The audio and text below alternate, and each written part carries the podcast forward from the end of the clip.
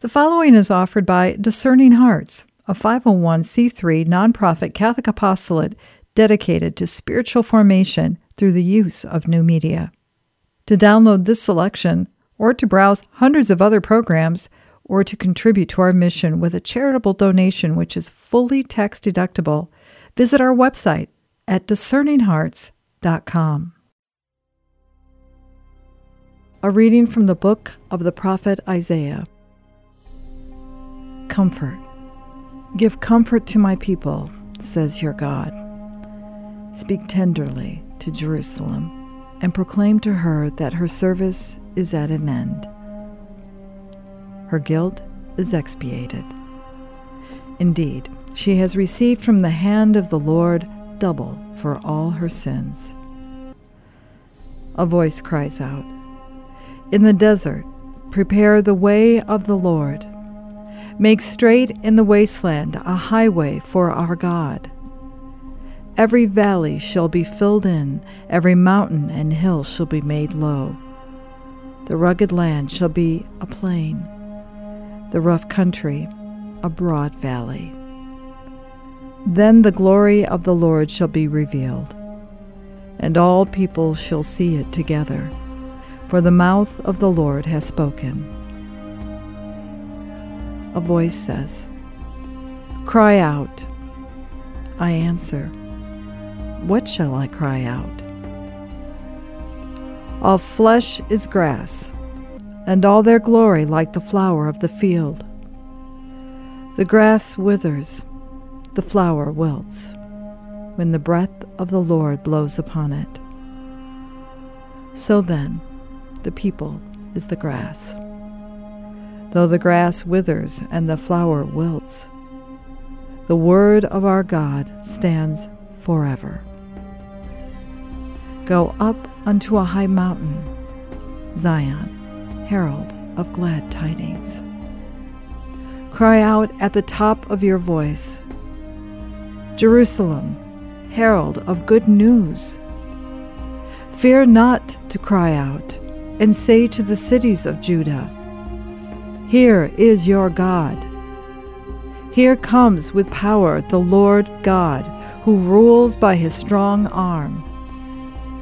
Here is his reward with him, his recompense before him. Like a shepherd, he feeds his flock. In his arms, he gathers the lambs, carrying them in his bosom and leading the ewes with care. The Word of the Lord. Today is the most magnificent reading of Isaiah, of the heart of Jesus. I have found more priests, more religious, more people Catholics, Christians, who do not have an awareness of that infinite love. I was with, with this priest. He's a good priest externally, but in, he's so depressed and he's so sad and he's so lonely in, in his heart unhappiness that he has. He's seeing a counselor. I got a call from a religious. She has within herself such a sadness, such a, a, a feeling of aloneness. So many of our people, uh, you know, what is your interior relationship just with anyone? Have you been in a family and you've been very good to your parents and you've been good to your family? You never got married? And what is your state in your heart? Is there what is the what is going on interiorly?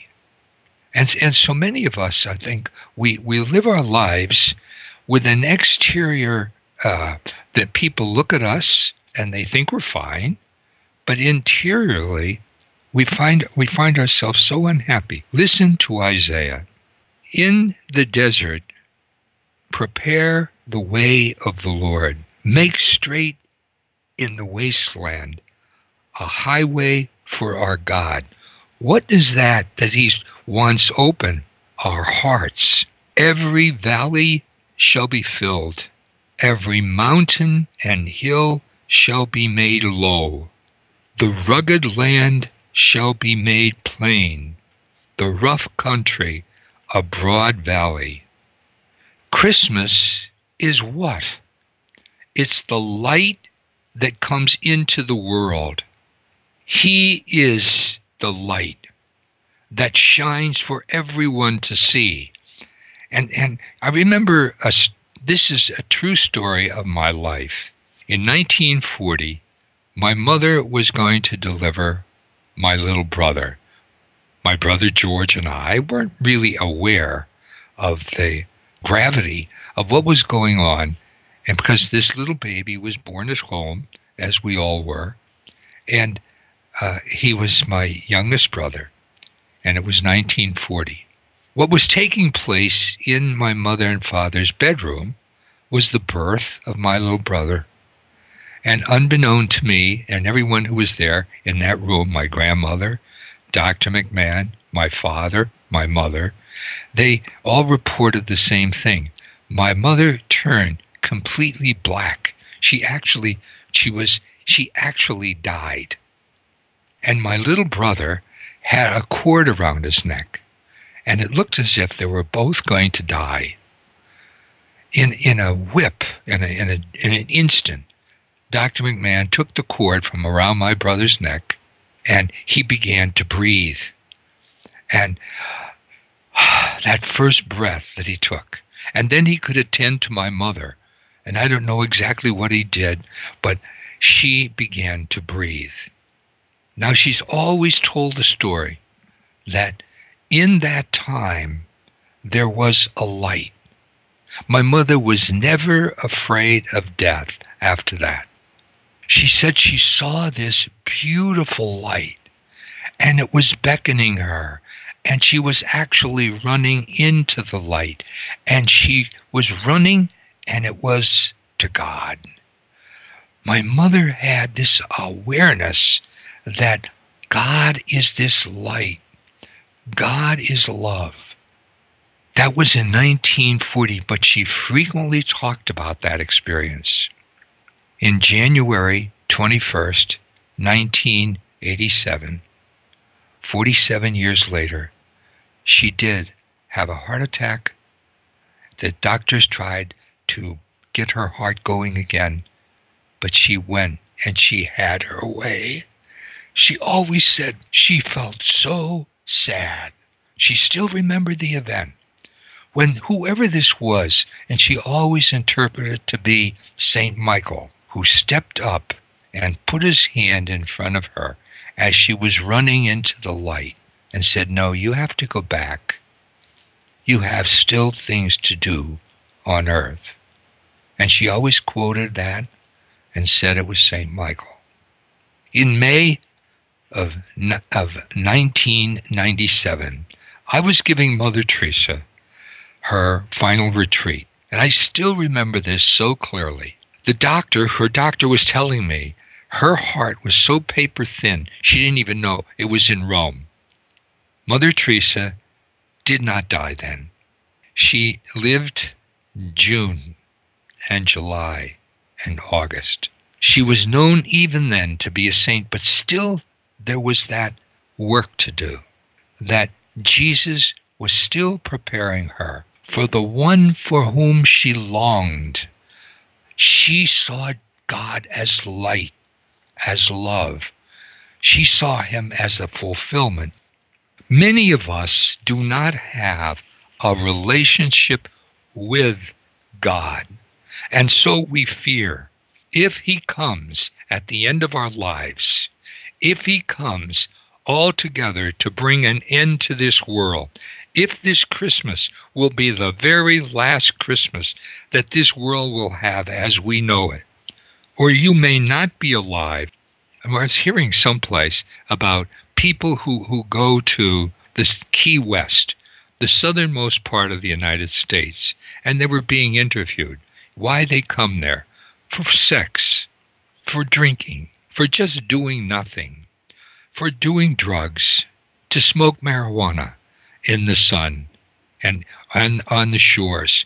it all wilts. So many of us. There's there's a there's an example of a man that who was always kind of in my mind as a, an, an example of a man. I don't I'm not judging where his soul is, but he drugged, he drank. He was like a man's man. He was a fisherman, and he was in Cuba, and he had everything, reputation. And what did he do? He blew his brains out. Ernest Hemingway. What is it that we long for? And what is his relationship with you as you want sexual excess, as you want to drink or drug, or you want fame, or you want reputation, or you want the prize and you want all the, win all these victories? That all is grass. Man was made for love. There's a story and it's really a true story. It's a kind of a Scranton story. This little boy, he was going to play a part in the in the play at Christmas, and he was going to be the innkeeper. And his family did. He he was not going to play the innkeeper. I will not tell Saint Joseph and Mary, and and I was going to have the baby Jesus. I will not tell them there's no room in the inn. But that's the place that you you're that's the part you play in the story. No, I'm not. I'm not going to play that. I don't care. You have to play it. The story won't be told. His family kept his father telling him his mother. Finally, they persuaded him. You have to play the part or the whole play will fall apart. So there he was, and all they were out there the night of the play there in the audience his grandparents, his parents, and his brothers and sisters. And this is a true story. And the knock came, and uh, at the at the inn, and Joseph is saying, "I'm Joseph, and this is my wife Mary, and we're looking for a place in the inn. My wife's going to have a baby. There's no room in the inn." And then he adds, "But come on in for a drink." I thought, that is it. That little boy, five and a half years old, has a love for God. He's already got it. You see, the story of my mother, of Mother Teresa, of that little boy, is the relationship that we have with this God.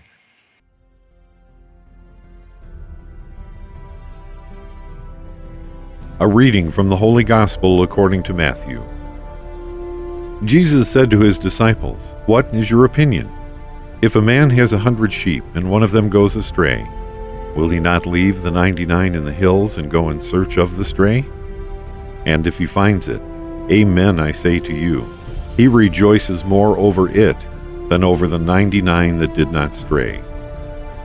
In just the same way, it is not the will of your heavenly Father that one of these little ones be lost. The Gospel of the Lord.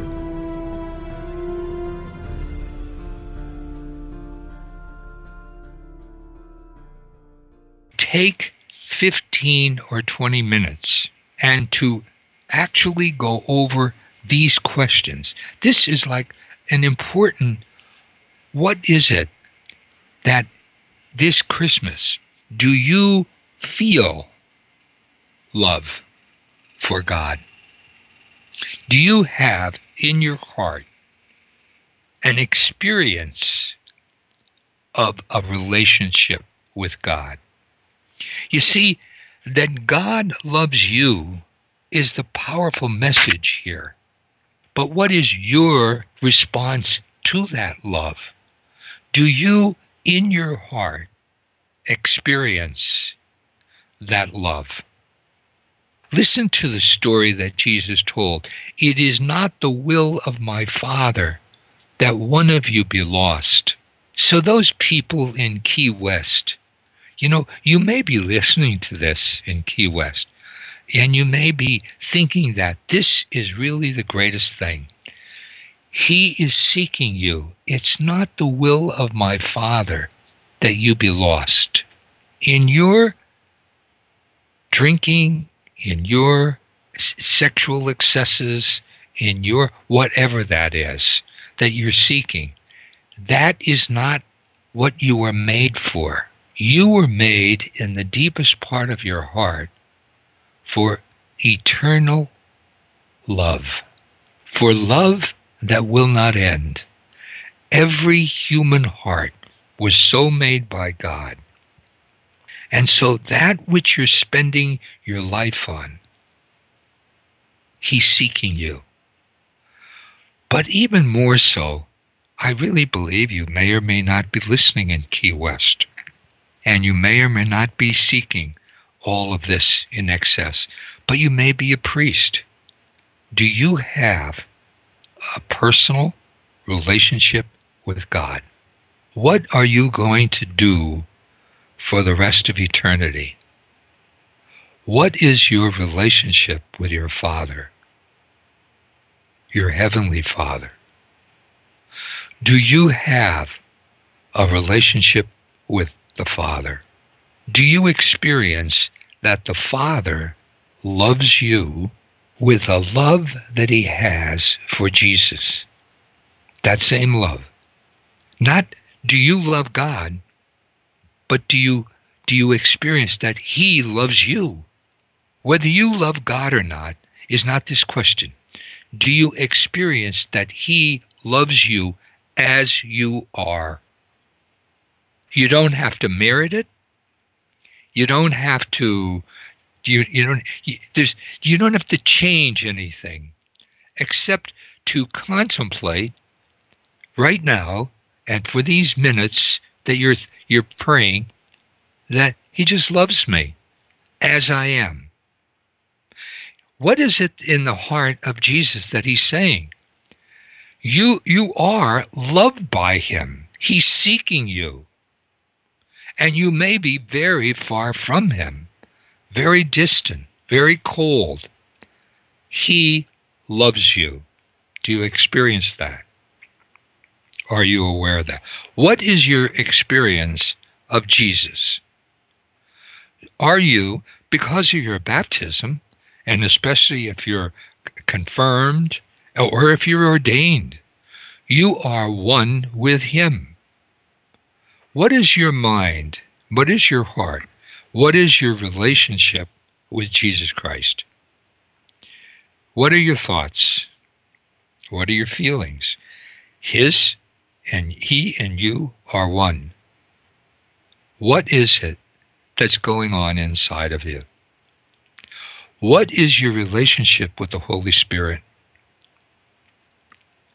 So often we hardly think of the Holy Spirit, or some of us we do, and we have been given gifts, and He has especially sealed us in baptism with faith and hope and love. He has given us, especially in confirmation, the gifts of knowledge, understanding, counsel, wisdom, fortitude, piety, fear. He's filled us with many gifts. What how how do you experience that? What an important contemplation that will be. And what is your experience of Mary? And and when we come to Christmas, when you when you look at when you look at at the the, the gospels and the scene, so often the the relationship of the birth of Jesus Christ and the newness and the experience that can come during this Advent as we prepare could be the most magnificent and wonderful gift. Because maybe, maybe, I, am not saying you might be a bishop, but maybe for the first time, and I know I know a bishop who told me uh, at the end of a, a retreat that he never experienced God as his father. This awareness that each of us is being called during this time of Advent to this, to what? to love. That is it. And we, we're told by Isaiah, shout it, cry out loud, herald it. Your Lord is coming. Your Lord is coming to save you from your sins, to save you from death, to save you because he loves you. You've been listening to Building the Kingdom of Love Reflections with Monsignor John Esseff. To hear and or to download this program or to browse hundreds of other spiritual formation programs, visit discerninghearts.com. This has been a production of Discerning Hearts. I'm your host, Kris McGregor. We hope that if this has been helpful for you, that you will first pray for our mission. And if you feel us worthy, consider a charitable donation, which is fully tax deductible, to support our efforts. But most of all, we pray that you will tell a friend about discerninghearts.com.